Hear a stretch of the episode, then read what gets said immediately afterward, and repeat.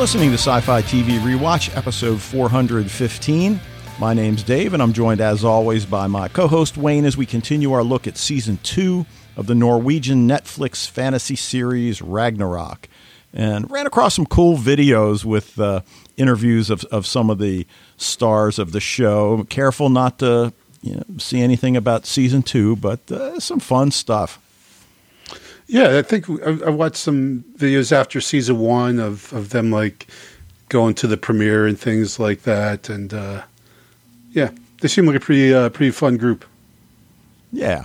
So, and no surprise because I've said this about actors for a long time. The the ones that really make it can do everything. Like my wife will say, "Oh my God, she can sing too." I'm like, they all can probably sing yeah. to a certain extent if they get this far. And I, I saw Saxa uh, apparently is a singer or the actress that plays Saxa. Okay. So hot today in our neck of the woods. Yeah, Looks like it's going to be pretty yeah. hot for the next few days. Super hot. Yeah, and like I'm yeah. still, I was like working on my parents' pool, so I wasn't actually swimming in it. I was just working on it, so just getting hot, but not being able to jump in to not be hot anymore. Ah, well, all right. Well, let's quit complaining about uh, the heat here in Boston. We're always complaining about the weather here, so yeah, whatever. Uh, Ragnarok. I'm not complaining episode- about it. It's just it does get very humid and hot down here. All right, Ragnarok episode two, season two. What happened to the nice old lady? Yeah, written by Adam Price and Emily Lebech Kay, who uh, are going to write all six season two episodes directed by Mogens Hagedorn, who we said last time directed the first three episodes of season one. He also directed uh, the season two premiere, dropped on Netflix. Um, you know, it's funny. My first reaction after watching it the first time was, all right, good episode, definitely a setup episode, solid B. But when I rewatched it earlier today, I feel like there's a lot more there than I was giving it credit for at the beginning. Okay. Yeah, I, I mean, this was okay. I don't know if I liked it quite as much as the previous one, but you know, I was kind of thinking the solid B as well. Are we going to talk about what we are watching first, or are we skipping that? Well, we can. Yeah, you know what? I forgot about that. I have it in my notes, and, and yeah, let's go. Let's go back, and then we'll come back to. Well, it uh, suspiciously uh, sounds like he's just getting right into the episode discussion. So I did, and I've got it right here in my notes. Uh, what I'm watching. So go ahead. You, you go first, since I. Okay. Well, I, you know, I, I think it's appropriate to mention. Uh, now, I don't think I've talked about yet, but I am watching the Disney Plus series Loki, which of course has significance to the current episode of Ragnarok, and that is just really, really good. Um, I mean, obviously, it doesn't take much to impress me with the stuff they do in the MCU, and there's there's almost nothing I think that that Marvel has put out that I have not liked. So you know, I know I'm not like the best person to uh, talk about, but uh, yeah, I'm I'm loving Loki. It's a great great show. Tom Hiddleston's the man. So, and then I finished Katla too. Um, you know, and uh, have you? Uh, did you finish I the rest of the episodes? I did. Yeah, that was that was pretty wild. You know, um, well, you, you know what I thought was, you know, maybe not tonight, but maybe next week when we record, we can carve out like 10 minutes at the end and maybe release it as a bonus episode or something. Just kind of final thoughts. Uh, yeah. What do you think? Yeah, absolutely. I think it's a great. I was thinking that too. I was like, you know, maybe not actually do it. Where we talk about each episode, but maybe just talk about the whole series together. And, you know, kind of work through it. But yeah, I'd love to, to, to do that. That'd be great. Okay, cool. All right. Uh, just one more thing to mention because it involves one of your favorite actresses of all time. That'd be one Miss Kristen Stewart. Um, okay. In this movie called Underwater, which I'd never even heard of, but uh, you know, I had this little article in my my news feed saying, you know, watch the most underrated sci-fi show on on HBO Max before it goes away because it's leaving like on the 31st or something like that. It was actually pretty good you know, despite the. Uh, uh, no, don't, okay. don't. she was good, uh, and the, the, it had a really, really good uh, cast. Um, the the that guy who is the the bad guy in the, the last season of um, of Westworld. So he was in. He's great. Um, uh, T.J. Miller is in it. It's very funny. The the girl who was um, the love interest in Iron Fist, uh, in, aka one of the only bright spots of that show. Um, she was in it as well. So it was an excellent cast, pretty good concept, a, a lot of good shout outs to like classic sci-fi movies, especially Aliens. You can't help but see the the parallels between it and Aliens. But uh, you know, hour and a half, Dave. So it's in your wheelhouse. So you should. Okay. Uh, you, you're check talking about Colleen Wing, right? The character in, in Iron Fist, Yes. right? Jessica Henwick. Oh, I love her. Yeah, yeah, yeah, She's great. She's awesome. So, yeah. So I was, I was, uh, yeah, I, I wasn't necessarily expecting much, but uh, you know, especially with K Stew in it. But uh, I, I was uh, pleasantly surprised, and uh, it was actually a pretty, pretty good movie. I liked it. Cool. All right. Well, like you, uh, I completed my season one Katla run, and, and like we said, we'll we'll talk about that at a later date. I completed my five season run with Van Helsing, and I've mentioned that I, I covered it episodically for Den of Geek from its premiere in 2016, and we get to season five, and, and the editors tell me, well, you know, the numbers aren't really there. Why don't you just write about the premiere, the finale, and and you know maybe two episodes in between. And you know the finale was okay. And after about the third or fourth episode, I contacted my editor and said it's a train wreck. Uh, Let's revisit it when we get to the finale. Well, you know, by the time we got to episode twelve, and, and what Syfy did was they did a three-episode dump uh, Right. earlier than they had anticipated. Well, I just I was afraid to check my email, and he never did contact me, so I didn't even write about the finale. And uh, it just it, it's just so disappointing. I mean, when you know, if you want to find out the details, I mean, you have a show that the star around which the show was built left on two different occasions, ended up appearing in 38 of 65 episodes, which is not ideal, and the it just i mean you can you know you can use covid as an excuse for some things but other shows managed to Sure. put together seasons and uh, it just was really disappointing so uh, you know it, it's over it is what it is uh, my wife and i uh, and I, after i tell you this i know you're going to go out and start watching it on netflix sex life have you seen that pop up in your feed I, I have. Yeah, I, I'm. I'm thinking about it. Well, it's it's you know it's it's the kind you bet you, you probably need to get your wife on board if you're going to watch it because she can obviously see the little red lines under each episode. All right, who watched that? you know, Sean. No, he's not. well, everyone but has stars- their own uh, has their own account. So Oh, okay. Uh, anyway, it stars Sarah Shahi from Person of Interest. She was also in a sci-fi show called Reverie, which wasn't too bad, but it only lasted one season. And she's the main star. And it's basically about this woman who's in her mid to late 30s, two kids, you know, a husband that by all accounts is a great guy, but she just misses that, you know, that excitement that she felt when she was in her early 20s and she can't stop thinking about her ex-boyfriend who conveniently is in the same town. So it's uh you know it is what it is. My wife likes it. There's a lot to like. There's a lot to see, and I'm making air quotes. yeah, as I, I, I I, as I could well imagine. Just I, I, I excuse me. Uh, just reading about like you know, like I said, this the you know basically the summarization of the of, of what it's like. Um, yeah, you know, there's going to be uh, lots of skin in, in that one.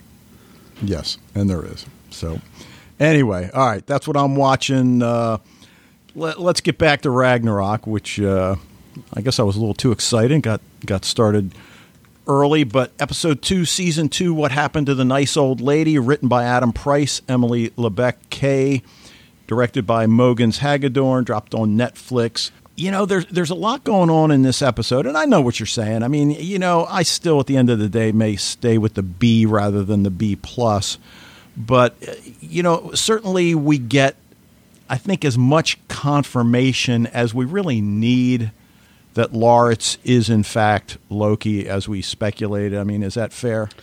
I, I mean, it's yeah, yeah. I'm pretty sure. I mean, he looks in the mirror, he sees a very androgynous person staring back at him, and that was one of thing. Well, I guess I think all the Norwegian gods or the Norse gods. You know, there's I know Odin um, also is uh, you know sometimes appears as a female and as a male. So, but you know that's that's certainly one of the, the calling cards for for the character of Loki as well. Um, so yeah, I think we're we're pretty much you know other than him you know putting on a name tag saying hi I'm Loki. I think we're we're pretty good that uh, that you know, that that's a thing.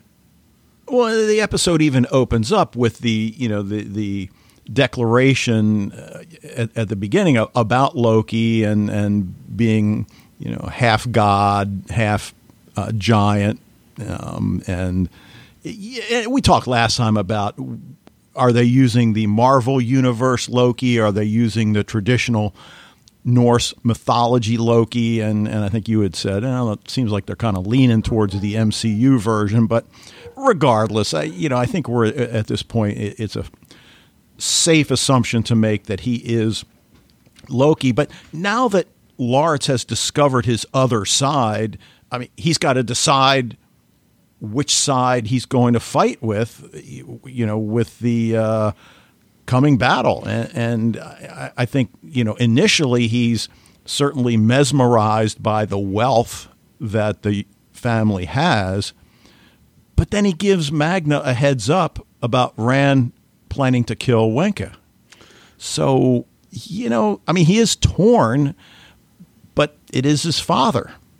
So, right. I don't know. Yeah, and you know, I guess part of, I guess, you know, my kind of lukewarm reception of this one is, I, I feel like the, the the character of Laurits that they've kind of changed him a lot, like inconsistent with what his character was before. He was always kind. I mean, we know he's kind of like a nonconformist you know, I wouldn't expect that he would be so entranced with these materialistic things. Now, granted, you know, they, they did set it up, right? You know, we know that the family's poor. He's frustrated with their their you know their social and economic s- status. Uh, he feels like an outsider all the time. He feels like he doesn't belong. And finally, someone comes around and says, Hey, buddy, you're one of us. You know, now he, he belongs and he's got money and everything. So they, yeah, they did set it up. I just feel that it, his just kind of jumping in with both feet with, with Vidar is not really consistent with that guy who got up on graduation day or whatever and gave that, you know, that, that big speech that it doesn't seem like that's the same guy. Yeah, I, I, know what you mean, but then I go back to the season one scene when the, there's a party at uh, the Jutul house, and when he's leaving, he grabs a you know a whole bunch of beers and whatever, sticks them in his jacket, figuring you know, all right, well, I'm going to take advantage of of you know what's what's being flashed in front of me. So, I mean, I, I think we certainly have to consider that that's a possibility. I mean, we, we do get the the scene when when it's pretty clear that Vidar is trying to set him up as a spy on Magna, and, and Laurits understands it and recognizes it immediately and says, you know, dude, you got to bring a better game than that if if you want me to do what you're you're doing. But I don't feel like he's you know, completely under Vidar's spell you know what I mean? It, it's possible he's recognizes what's going on here as he tells his brother later, "You are my brother." Right. I, I almost expected him to hug. Yeah. Magna. He doesn't, but yeah. you know, I, I, think there there was a virtual hug going on. Right.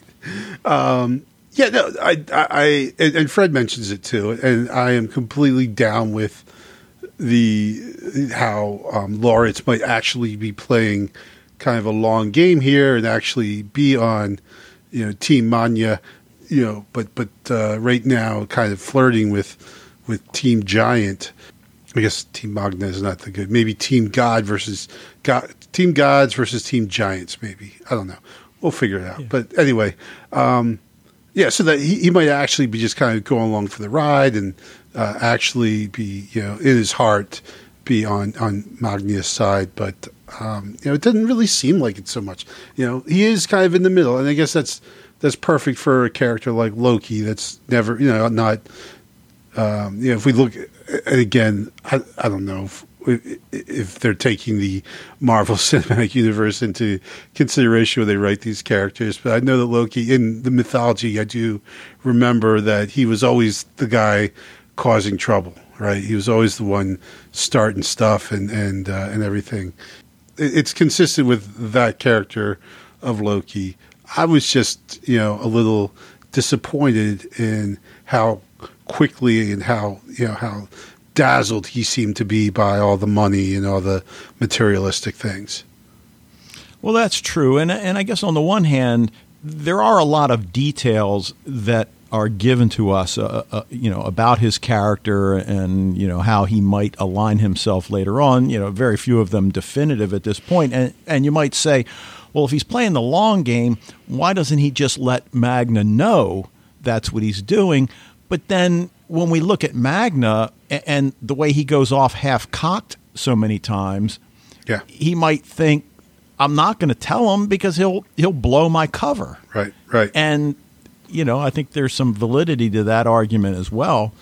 Clearly, there's a lot of discord which in, within the Jutul family, and, and that may be my favorite aspect of this episode how much it's going to impact the coming fight remains to be seen. But but the real question is who's who's really in charge mm-hmm. at this point? And you know that reveal we had last season, where we learned that okay, Vidar and Ran are the adults this time, but we know in the past the roles have been reversed, and and we even get that line you know between Fjor and and Ran uh, in this episode about her being, you know, his mother, and he's like, "Yeah, but you're not really, are yeah, you?" That's it's, just that's kind of just a cover. Yeah. Well, yeah. when um, who uh, Ran looks through the photo album, does she? Is that a picture of Fjor and Saxa that she pulls out? See, I thought it was her and Vidar. Yeah, I thought it was her and Vidar. I, am not sure. Yeah, I couldn't. I I didn't obviously I didn't rewind. I screen capped it and looked at it a couple times. Okay. I, again, I'm not positive, but but I guess I feel like you know that tear that she sheds as she's looking at it. I don't think she would shed it if it was Saxa and Fjor, because she really is hurt to learn that he had sex with uh, Turid way back in the day. Right. And uh, again, Sax is like, uh, when did this family start getting feelings? Yeah. and which then kind of leads me to start considering is there some sort of a transformation taking place within Team Giant? I, I mean, we know that in, in terms of the gods, that the gods are getting older, and this seems to be a situation where they want the younger gods to come in and take their place, right? So maybe something happening with the Giants. I mean, look, Fjor has feelings for Gry that I, I think we have to say at this point seem genuine. Yeah, I, I absolutely agree with that for sure. Um, you know, yeah. but he's taken off the tracksuit finally, so I'm able to actually kind of see him as a halfway normal person now. But well, you, you know, the other thing about who's in charge in the Jutul family, I, I mean, certainly it has been Vidar, and, and then again, we in that exchange between Ran and Fjor, where she says, "Sax is ready to take your place," and I don't think he says the words, but he sort of implies, "Fine, let her have it," and and then Ran says, "Well, but you know she can't because she's a woman," and you know she's saying that about herself as well Right. That I think she knows instinctively she should be in charge, particularly at this point because Vidar seems to really ha- have lost his focus for you know what's about to happen. Yeah, well, he's you know it's it's kind of like in you know I, I find a, an appropriate metaphor to, to uh, my recent fantasy baseball activity. And uh, so the Tampa Bay Rays bring up this, you know, like this hot, you know, very publicized prospect named Wander Franco. I immediately grabbed him uh, on my team, and and now I'm just like obsessed with this guy. You know, like he, he's three I, for twenty six, by the way. Yeah, yeah. You know, he had, a, he, he I, I, feel I, I, a home run. I, I put him. I, I, put him in the lineup this week, and uh, we'll, we'll see. But you know, so it's like this this new thing. You know that I'm just like I can't stop thinking about. Right? Um, it's just you know, it's almost like like uh, um, you know, Loki is like a new toy. You know, like he and he even you know Vidar says, you know, I'm just using him. You know, like we're just gonna you know drag him along and use him to see what we can get out of him. But I'm not so sure by the end of the episode if that's what's going on with Vidar here. Right? I think he's just kind of like just so into like this kid actually kind of likes me, you know, and wants to be around me, other than these other my, my two quote unquote kids uh, here in the house who, for the most part, want nothing to do with me, especially my, the the again quote unquote son who uh, you know left to go and shack up with a human girl. So um, you know, like he's he's just so kind of like obsessed with Laurits that uh, everything else he's just like, you know, just let it go. Yeah, and I understand that uh, as well. And you know, I, I the whole idea about is he on our side or not, and, and of course, Vidar's unequivocally yes. I think Saxa and Ran are smart enough and intuitive enough to know yeah, not so fast. you know, we'll, we'll, wait and see. And in fact, she doesn't even want him in the house. And and uh, the funny thing is, Lars understands that that his new what does he call her? His new uh, stepmother. Yeah. um, now you know I, I said last week, and and I still hold to this. Saxa is one of my favorite characters in the show, but I'm really liking what they're doing with Iman yeah. and her partnership with Magna because Ragnarok is a serious show, but it doesn't take itself that seriously. It does have its lighter moments. And at this point, most of the lighter lines seem to be going to her. I mean, she's excited to fight with Magna, but she really has no idea what they're up against, and at this point just sees it as a game, and you know brings in the you know we're like Batman and Robin, Bonnie and Clyde, Dolce and Gabbana. I'm like my wife's. What are you laughing at? What are you watching? I'm like, I'll tell you. I, I, didn't. I didn't get that last one. I had to look that up. I have to admit. Oh, but uh, but now I do. Hey, we, we even have a, a Dolce and Gabbana right here. Well, I shouldn't say we. It's in McLean, Virginia, but it's only like an hour away. So. Oh, okay. But you know, watching her grow, I think will be fascinating because look, even though she says, "Did I join the losing side here?" we we certainly don't see her as bailing on Magna and I think she's going to have to grow up very fast. And I have all the confidence in the world that she will.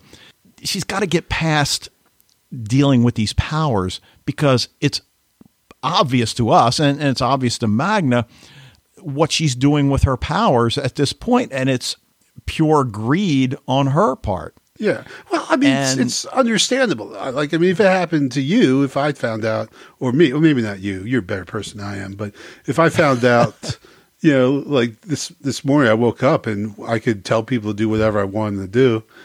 You know, who's to say I wouldn't go out and get a nicer car, you know, some more clothes and stuff like that. You know, um, so I mean, plus she's a kid, and uh, you know, so we don't really blame her that her first reaction to her powers is to go out and take advantage of them in, in a way that is obviously not moving towards uh, training or, or, you know honing her skills for the the coming war. But she hasn't seen what Manya's seen either, right? True. Right. Um, right. So she, it's not quote unquote real for her just yet. Now, after what she saw at the end of this episode, I think maybe it's going to be a little bit more real for her. Right. And again, we get that great scene when they, they go to pick up the hammer that they had the guy make, and he tells her the truth about Laurits. And she gets serious for a moment and, and, says, Well, I understand perfectly. I'm adopted as well. I'd love to meet my biological parents. And while, you know, she's psyched about the battle and her abilities, I, I think it's, you know, this this one piece of information this personal detail about her that, that will maybe help Magna understand where Lars is coming from. I mean, he's got a lot on his mind at this point. There, there's no question. But I, I, think down the road, maybe this will become even more important. But speaking of weapons, we learn that neither the Giants nor Magna can be hurt by earthly weapons, which I think we suspected anyway. But the Giants have old world weapons which will kill Magna. Yeah. And, and of course, we've seen them preparing their weapons, and we know that they are highly skilled using their weapons. I mean, my gosh, that, that arrow shot that Ran uses to take down Wenche at the, at the end of the episode. I don't know if that's a magical arrow or what the hell, but uh, at the end, I mean, we know she dies will Wotan help Magna protect the humans as can she requests? Help, but what's that? Well, can he? Yeah, help, right. Right, because he seems oblivious to what's going on, and yeah, as Fred points out in his feedback, and it's not something I noticed at the time, but she comes in with an arrow through and through, dies on the floor, turns to dust, and nobody seems to notice. I, I did notice that actually that yeah that when Wenche, uh, you know yeah when she shows up that she's got an arrow through her and, and no one no one catches on at all and Wotan doesn't even seem to really catch on very well either you know the people only the only people really seem to be aware of what's going on are um, you know Iman and Manya. Now uh, the other thing I don't recall us talking about it, but did you notice Gry's father? Yeah, you know, I put that in my notes uh, last one, but I yeah, I don't think we ever mentioned it. Yeah, he's uh, Gregor's, right? Yeah, and Beforeigners. Yeah, Foreigners. Because I never noticed it before, and I didn't notice it in Foreigners, but I'm watching it this episode, like, wait a minute, that's Gregor's. Yeah. And you know, go to IMDb, and of course it is. Magna goes to Wenche for advice about the hammer, and that's when she reveals the the fact that well, you can't just get it made anywhere. We don't really know where this fire is. This a forge somewhere. I mean, you know, he he goes to the Jutul home, and there's that kind of eternal fire going. And are we supposed to think, no, that right there's where you got to forge your hammer?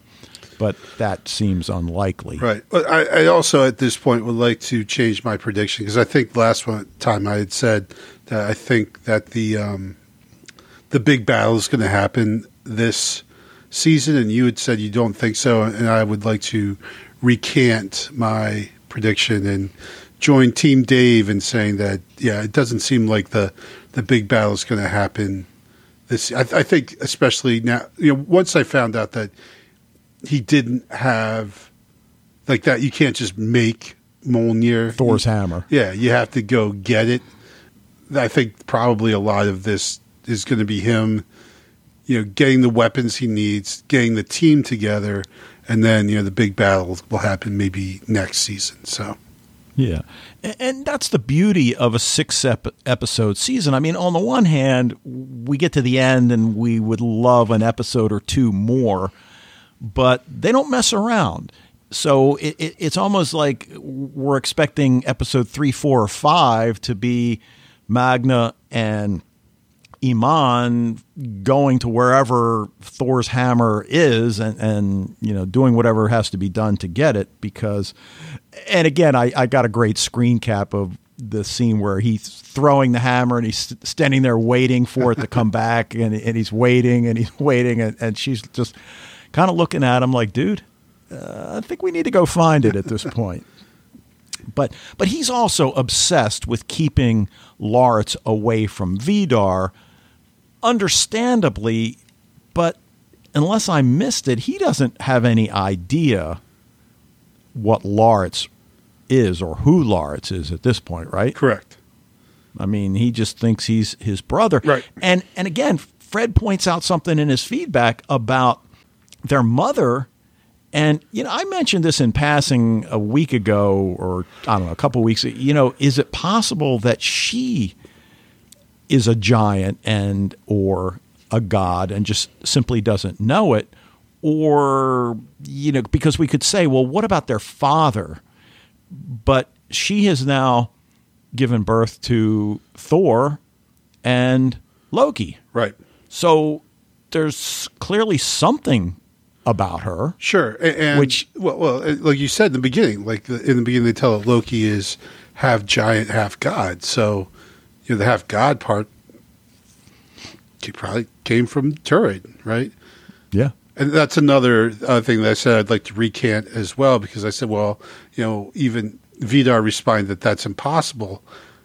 Well, that's on the assumption that Turid is a human, which it looks more and more like, as you said, that she's she's not right, or as Fred said, that there's something special about uh, Turid that, as as you just said, she, you know, has given birth to Loki and Thor both. So um, it doesn't seem like she's just your run of the mill human. She's probably not human right. at all. She's probably somehow one of the gods. And, and that's, I think, the beauty of the actor that they've chosen to play this character because she is the unlikeliest of individuals. So and unlikely. I, I hate. I mean, I hate to say because I know it sounds superficial, but I mean, generally speaking, the Norse gods, both male and female, are damn good looking, right? Yeah. I mean, they're so you know maybe she was the looker back in the day. I don't know. Whatever. Uh, yeah. Um, Vidar threw down with her, so. Yeah, he did. That that's yeah. true. And, and, and we do get that that scene on the motorcycles when he takes Laurits up into the mountains to to really just give him a quick overview of uh, you, you know the significance of the mountain and and you know how this is part of you now. And when he takes him back to the house, and and, and again, as as you've said, get, getting to know his other son. Uh, that scene where he brings the the uh, reindeer heart out for Laurits to bite into. Yeah. You know, I, I, I don't know how to react to that because on the one hand, would Laurits the human just grab it, take a bite out of it like it was nothing. Simply to impress this rich dude because, you know, while he kind of has an inkling of what's going on here, he doesn't really.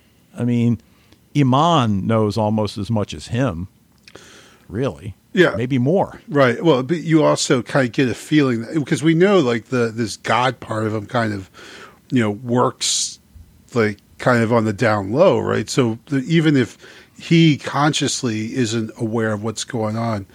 There's part of him that would probably totally, you know, that Loki part of him would totally know what's going on, and that that I think is the part that compels him to bite into that the reindeer heart.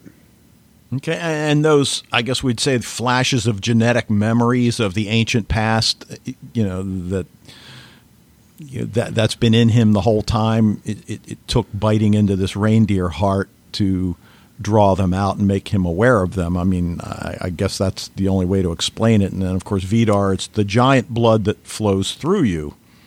And and again, I love the callback to Magna's scene in season one where he stands before the mirror and sees himself as Thor, and we get to see Laurits experience the same thing, which you know, was pretty cool. I thought. Yeah. Oh, so. Oh, yeah. It was super cool.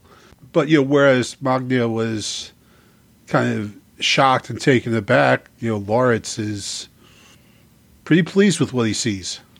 Yeah, yeah, he, he really is, and and we see the, you know, the little where he moves the hand. You know, in in real life, and then we see the hand moving in the mirror's reflection. But then he d- does some sort of a gesture that doesn't parallel what he sees in the mirror. So, whatever that means, probably nothing. I still thought it was cool. Yeah. For me, the most important aspect of this episode uh, are the cracks in the fabric of the Jutul family, and you know we mentioned that a little bit at the beginning.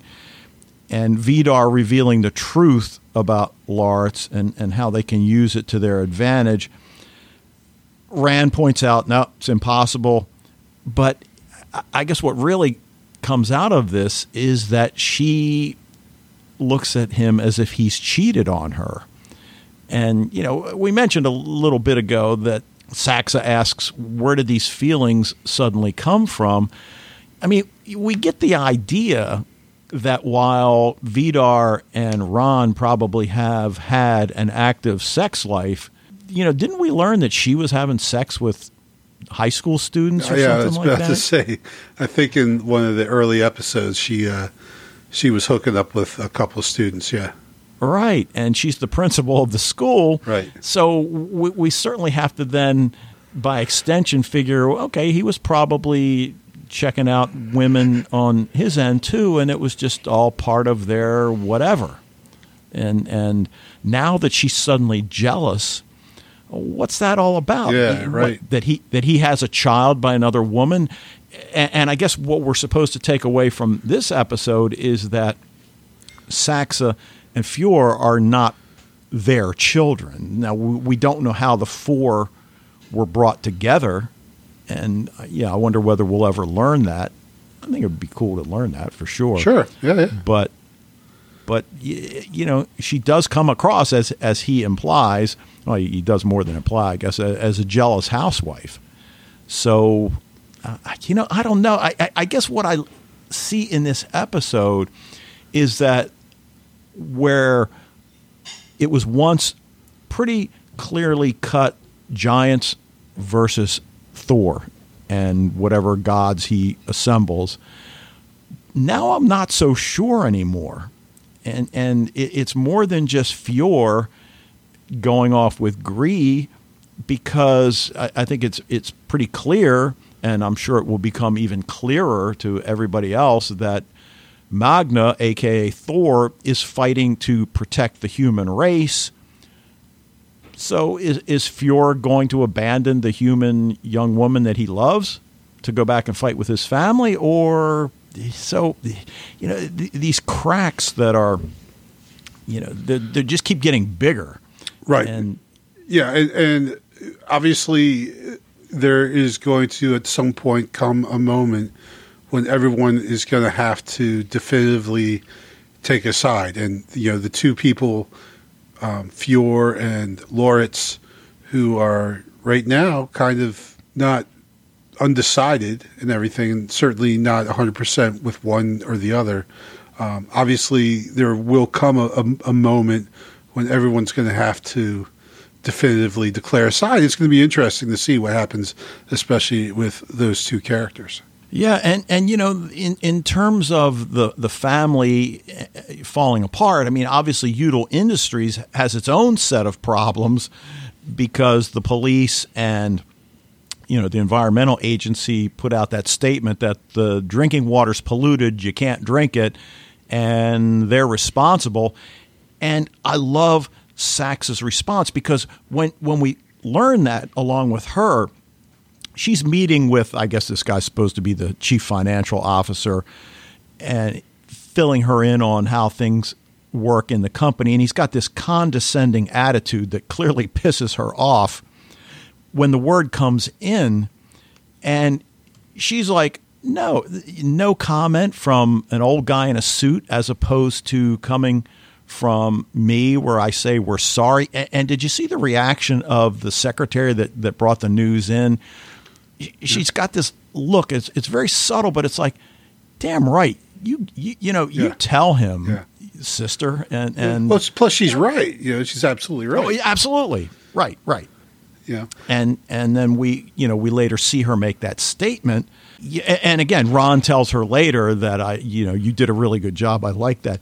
But what might end up being my my favorite scene in the episode is at the Edda Grill, which has been this wonderful rallying point for so many scenes throughout the series. Magnus sitting there at the table eating a big burger because I guess there's no food at home.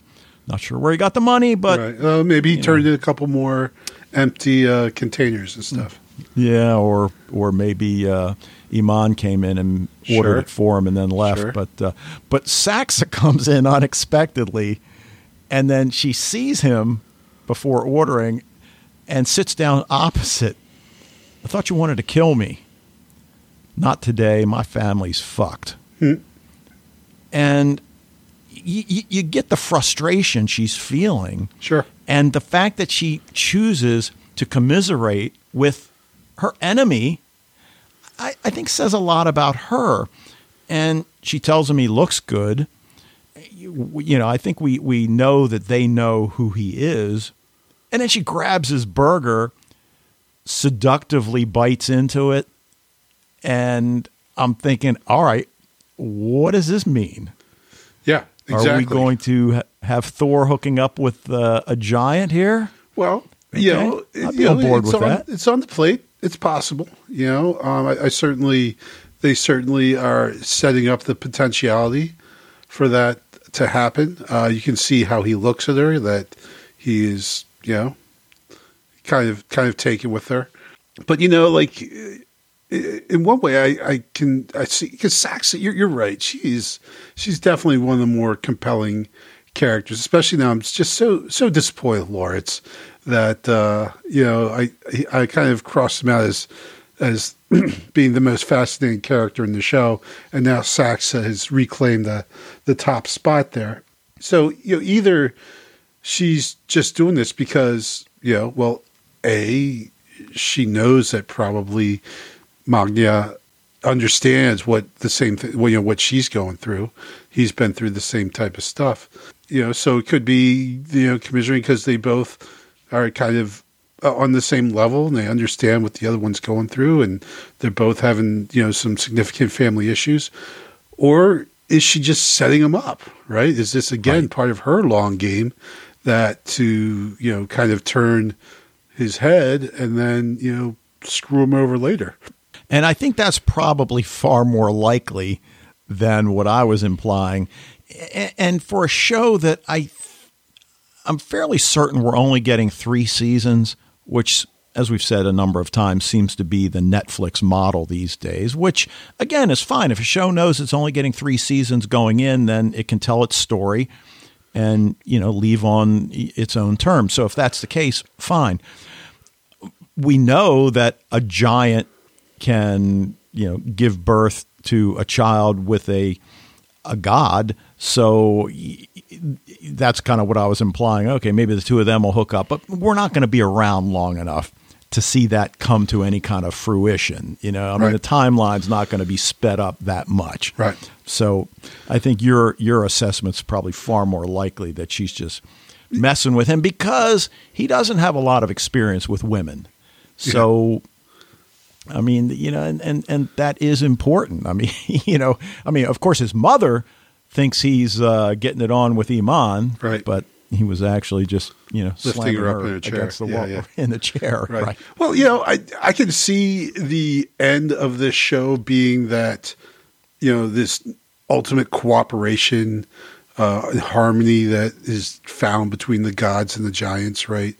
And so maybe in the end we do see Saxa and uh, Magne, you know, getting together uh, in this, you know, kind of new world order where the yeah, know, exactly, yeah. So right, right. I mean, the, the the gods and the giants moving into the 21st century, into the technological age, right. And I doubt that's where we're headed, but I would love it. Sure, if, if it sure if it were. I kind of feel like um, that that is totally where we're headed.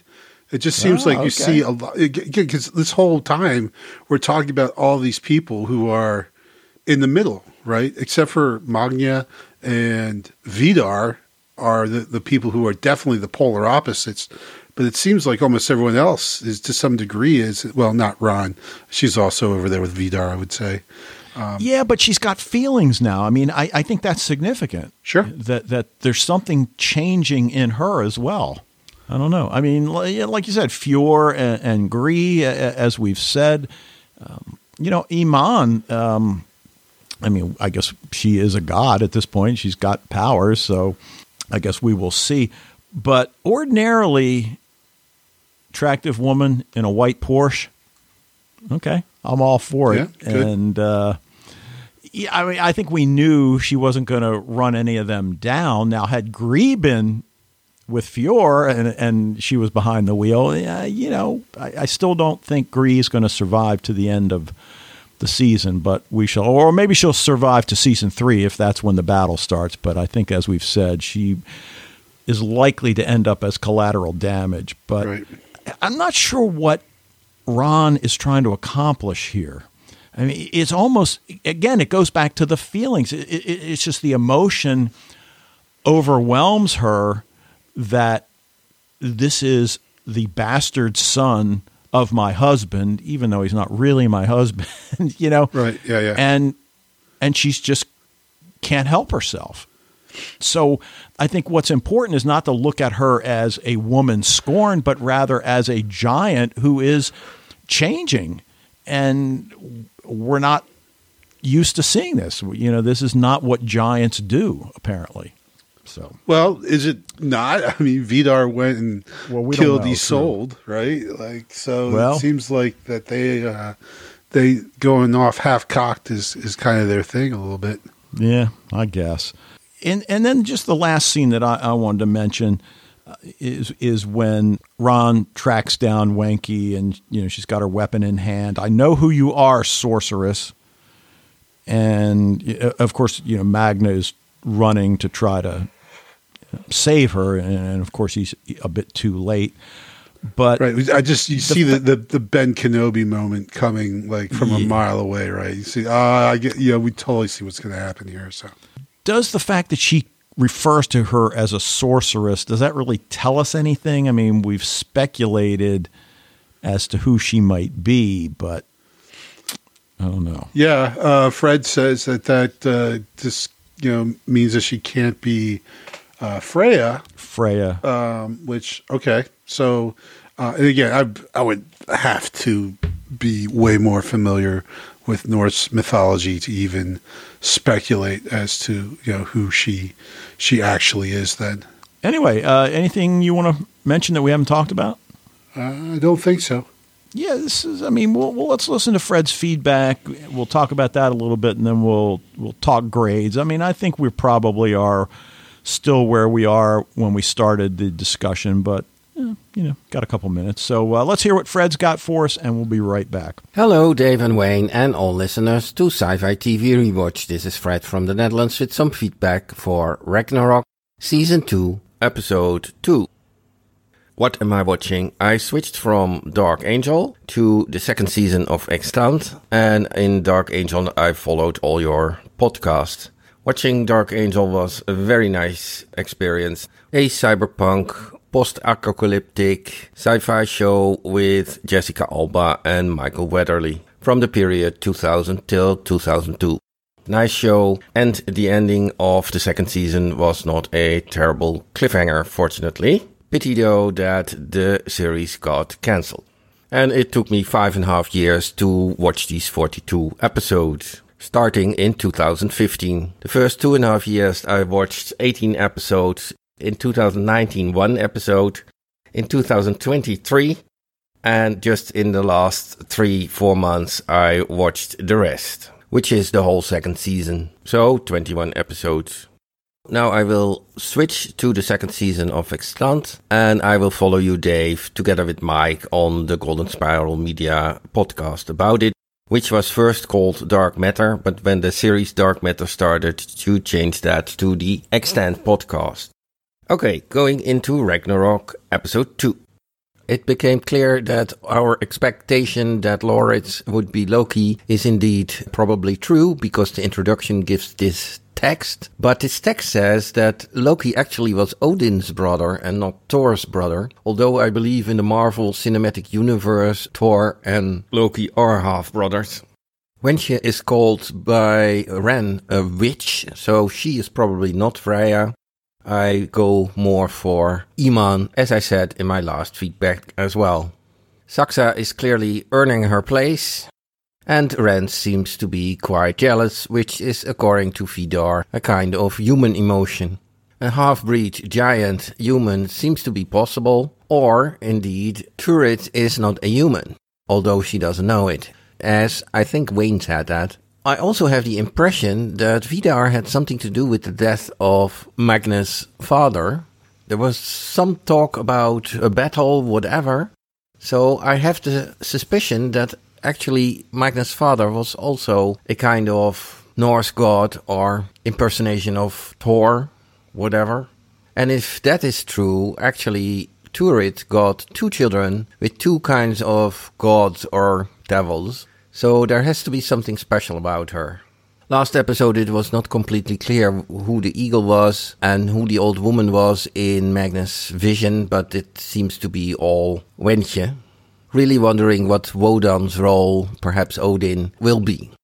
Well, at least Iman is very close to him, taking care of the old people in this elderly home. I was uh, amazed by when Wenche came in with the arrow uh, through her body and she just disappeared into or dissolved into dust that all the other people that were sitting there didn't react at all. Perhaps severe Alzheimer cases, but didn't they see it or, well, Iman did, but of course Iman is special. And Wodan did, and also he is special, so perhaps all the other people that were sitting there didn't see what was happening there. Or it's just a continuity error. Last time I talked about Fjor's urges, and I didn't mean sexual urges. I mean towards Gry, but more the urge that he couldn't suppress his giant nature. So perhaps we do get a story that he is going to help somehow Magne, but then at the end he just can't and has to follow his nature. Talking about whether Laurits can be Vidar's son, also Ran says in this episode we can't procreate with humans, Vidar. And then Vidar responds with, this has to be fate, and it's further not explained. So that perhaps makes also the idea that something is, is special about Turid. You were talking about Laurits's eyes, that they were much brighter than Vidar's, and more blue.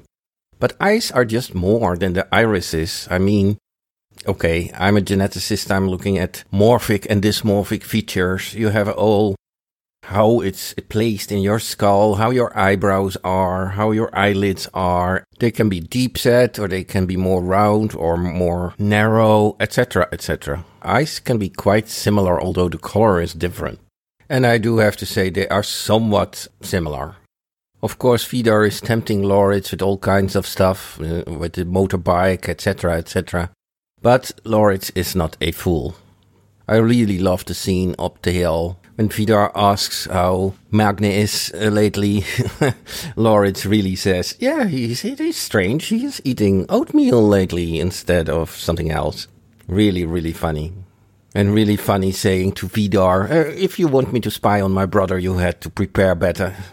So I really wonder who is more cunning in the sense of intelligence, whether that is Vidar or Laurits. And I have the impression Laurits is not a fool. But on the other hand, I could imagine that there could be an interaction between Saxa and Laurits because Saxa is not a fool either.